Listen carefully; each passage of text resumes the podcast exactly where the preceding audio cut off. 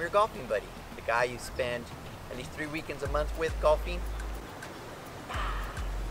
I also do real estate on the side, and I know you're looking to sell your house. So why don't you give me a shot to sell your house? Because I mean, I'm your golfing buddy. How long you've been selling real estate?